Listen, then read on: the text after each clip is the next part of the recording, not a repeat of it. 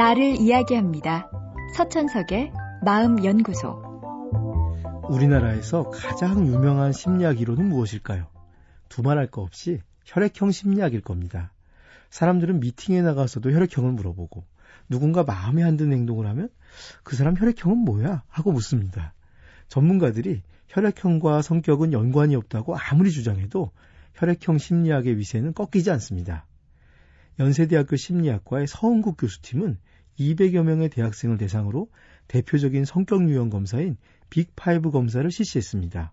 그리고 그 검사 결과를 혈액형과 함께 분석한 결과 혈액형이 특정한 성격 유형과 관련이 있다는 증거는 전혀 없었습니다. 그런데 이 연구에선 한 가지 검사를 추가했습니다.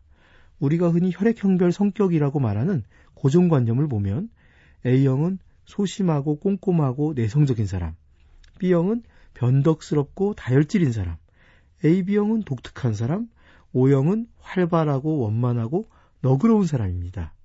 이처럼 각각의 혈액형에는 그에 어울리는 형용사가 있습니다.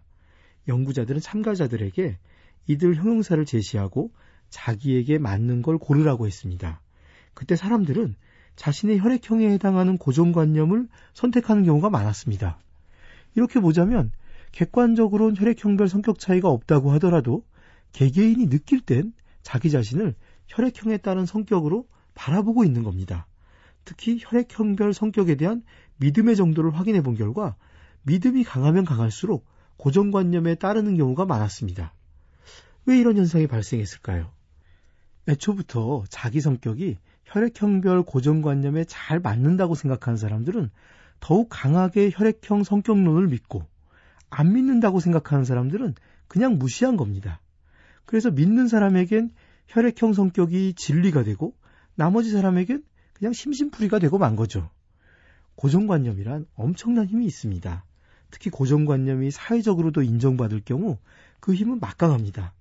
인간이란 자신의 믿음에 반하는 증거는 무시하고 믿음을 강화시켜주는 증거만 받아들이는 경향이 있기 때문에 고정관념은 갈수록 단단해지기 쉽습니다.